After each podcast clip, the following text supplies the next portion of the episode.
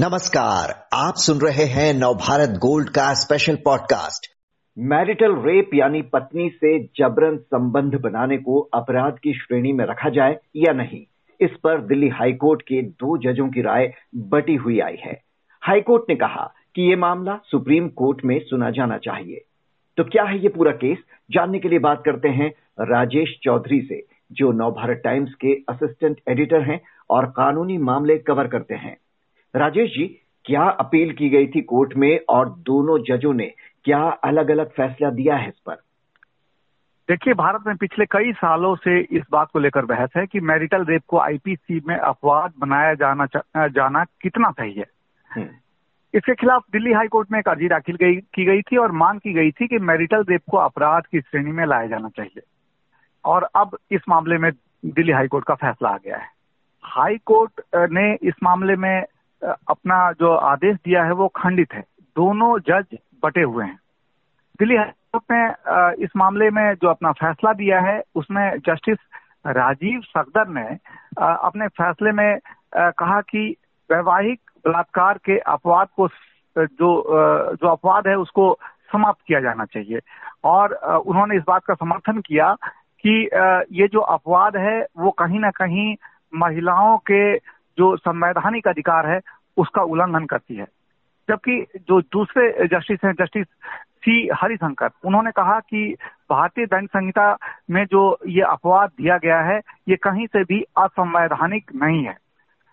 विस्तार से जस्टिस सकधर ने कहा कि जहाँ तक मेरी बात है तो वो इस बात पर कायम है कि जो धारा 375 है जो परिभाषित करती है रेप को, उसके जो सब सेक्शन दो है, जिसमें अपवाद को वर्णित किया गया है, वह अनुच्छेद चौदह यानी कि समानता के अधिकार, अनुच्छेद पंद्रह यानी कि धर्म, जाति, लिंग, स्थान और स्थान के आधार पर भेदभाव को जो रोकता है, या फिर आर्टिकल 19 वन ए जो विचार अभिव्यक्ति के अधिकार देता है या फिर आर्टिकल 21 जो जीवन और स्वतंत्रता का अधिकार देता है वो तमाम अधिकारों का उल्लंघन करता है ये 375 का जो अपवाद है हम्म। इसलिए इसे खत्म किया जाना चाहिए लेकिन जस्टिस शंकर इसे डेफर कर गए और उन्होंने कहा कि मैं अपने ब्रदर जज से सहमत नहीं हूँ और उन्होंने कहा कि ये जो प्रावधान किया गया है जो मैरिटल रेप में पति को जो अपवाद में रखा गया है यानी कि पति के खिलाफ रेप का मुकदमा नहीं होगा इस अपवाद से वो सहमत हैं। और ये कहीं से भी आर्टिकल 14, 19 या 21 का उल्लंघन नहीं करता है। जी। और तो, इसके बाद ये भी ये भी कहा कि याचिकाकर्ता को इस बात की लिबर्टी है कि वो सुप्रीम कोर्ट जा सकते हैं। यानी कि इस पूरे मामले में अब सुप्रीम कोर्ट पर देश की नज़र होगी कि सुप्रीम कोर्ट क्या व्यवस्था देती है। सुप्रीम कोर्ट में अब ये मामला जाएगा, लेकिन दिल्ली हाईकोर्ट से पहले भी देश के अलग अलग हाईकोर्ट्स में मैरिटल रेप से संबंधित मामलों पर सुनवाई हुई है। तो इन सभी मामलों में तमाम हाईकोर्ट्स के क्या ऑब्जर्वेशन रहे हैं? देखिए अलग अलग हाई कोर्ट में मामला चला अलग अलग हाई कोर्ट के फैसले आए, कई सारे मामले सुप्रीम कोर्ट में गए हुए हैं, लेकिन एज सच देखा जाए तो टुकड़ों में बात हुई है। अभी हाल की ही बात लीजिए तो केरल हाई कोर्ट ने पिछले साल एक संदर्भ आया था कि पत्नी की मर्ज़ी के खिलाफ अगर पति संबंध बनाता है तो क्या वो मैरिटल रेप होगा? तो हम्म। उस पर हाई कोर्ट ने कहा कि ये तलाक का मज़बूत आधार हो सकता है।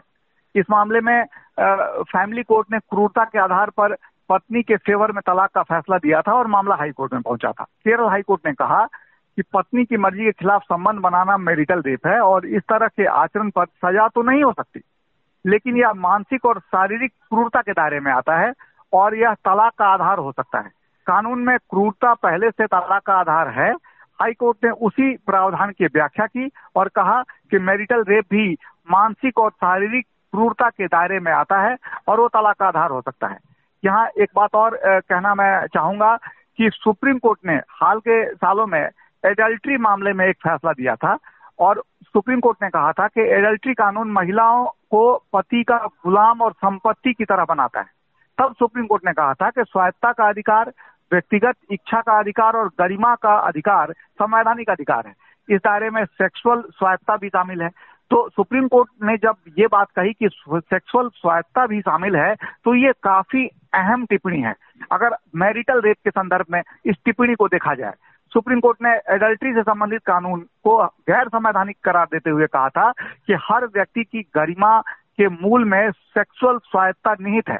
शादी के बाद महिला को सेक्सुअल स्वायत्ता से वंचित करना संवैधानिक मूल्यों के खिलाफ है।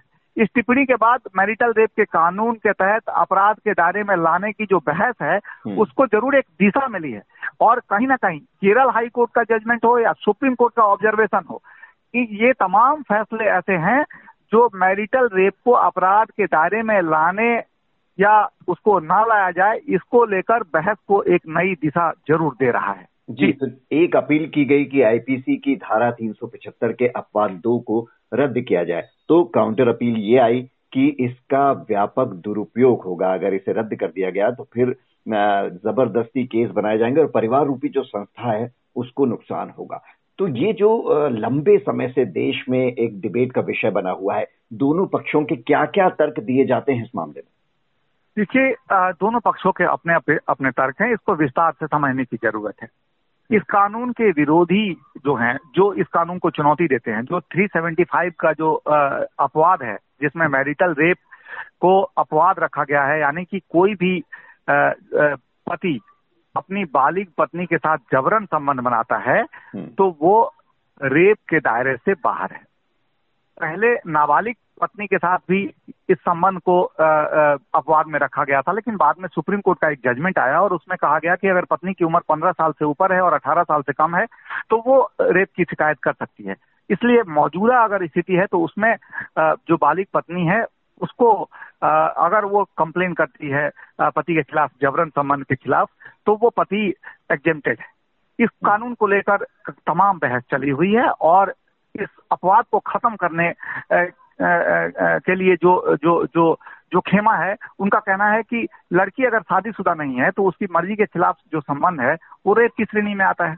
फिर अगर वो शादीशुदा हो जाती है तो उसके मर्ज़ी के खिलाफ संबंध रेप की परिभाषा में क्यों नहीं रहना चाहिए? ये समानता के अधिकार का उल्लंघन है।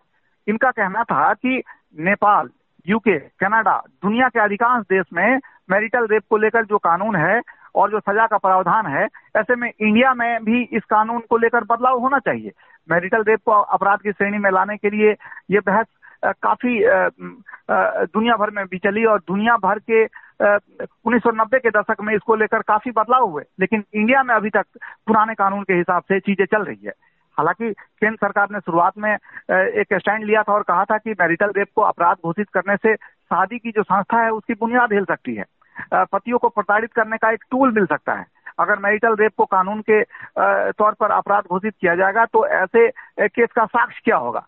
भारत जैसे देश में सामाजिक परिस्थितियाँ ऐसी है जिसमें मैरिटल रेप को अपराध के दायरे में नहीं रखा जा सकता। इस तरीके की का तर्क दिया गया। और ये भी कहा गया कि पति पत्नी के बीच शारीरिक संबंध के बारे में अगर मैरिटल रेप का केस बना जाए बनाया जाएगा तो अगर ये रेप होगा या नहीं ये पत्नी के बयान पर निर्भर करेगा हम्म। सवाल ये है कि ऐसे मामले में साक्ष्य की सीमाएँ क्या होगी लॉ कमीशन और संसदीय कमेटी ने भी परीक्षण किया था और उनकी सिफारिश में मेडिकल रेप को अपराध की श्रेणी में न रखने के लिए आ, आ, बात कही गई थी और ये सब बातें केंद्र सरकार की तरफ़ से कहा गया था असल में अब इसको थोड़ा सा और हम सामाजिक परिस्थिति के तरफ़ देखा जाए हम अगर देखने की कोशिश करें तो हम्म। पति पत्नी के संबंध जो है वो हाँ और ना पर आधारित है पूरा हम्म। मामला हाँ और ना पर टिका हुआ है अगर मैरिटल रेप का जहाँ तक सवाल है तो किसी भी उम्र की महिला के साथ अगर जबरन संबंध में अगर पति बनाता है तो उसको अपराध के श्रेणी में लाने की वकालत चल रही है। लेकिन पति पत्नी के बीच का जो संबंध है, अब सवाल इस बात का है कि क्या ये संबंध मर्ज़ी से थे? या उसके लिए मर्ज़ी नहीं थे? किसी कारण अनबन हुई और वो एलिगेशन लगा दिया गया। इस बात से भी इनकार नहीं किया जा सकता। ये सब बातें भी तर्क दिया जा रहा है। क्योंकि पत्नी का बयान ही अपने आप में अहम होगा। कोई मेडिकल एविडेंस इस मामले में बेमानी हो जाएगी। क्योंकि मेडिकल एविडेंस में तो यही रिवील होता है कि लड़की हैबिचुअल है या नहीं है। तो पत्नी के मामले में तो इस मेडिकल एविडेंस का कोई मतलब नहीं रह जाएगा। लेकिन इस कानून का फिर दूसरा भी पहलू है। इस इस इस तर्क का दूसरा पहलू है कि मैरिटल हम्म। रेप को कानून के दायरे में अगर लाने के लिए जो जो जो जो जो दलील ये दी जा रही है उसमें कहना है कि जो अपवाद है वो अनुच्छेद 19 चौदह समानता का अधिकार हम्म। अनुच्छेद 21 जीवन का अधिकार का उल्लंघन करता है सीधे सीधे क्योंकि संविधान में एक तरफ़ अनुच्छेद 14 समानता की बात करता है और अगर हम धारा तीन सौ पचहत्तर के अपवाद को देखें तो सीधे सीधे वो समानता के अधिकार का उल्लंघन करता है हम्म। तो ये सारी बातें दोनों पक्षों की तरफ़ से लगातार देश भर में ये चलती रही है। और इस पूरे तर्क वितर्क को अगर आप देखते हैं तो ये भी कहा जा रहा है कि क्या कानून के गलत इस्तेमाल होने लगेगा। इस डर से आधी आबादी के मानवाधिकार और संवैधानिक अधिकार का हम हनन होने दे सकते हैं क्या? दरअसल ये बहस का मुद्दा है और सामाजिक हम्म। बदलाव के साथ कानून का भी बदलाव होता है। रेप के केस को आम रेप के चश्मे से भी नहीं देखा जाना चाहिए, ये भी तर्क दिया जा रहा है। लेकिन निश्चित तौर पर दोनों पक्षों को अगर आप देखें, दोनों पक्षों के तर्कों को देखें तो अब तर्क अपनी अपनी जगह दोनों जायज़ है। और निश्चित तौर पर एक बहस का दिशा तो बना ही है और सुप्रीम कोर्ट और हाई कोर्ट के जो हाल के जजमेंट हैं, उसने भी एक दिशा दी है।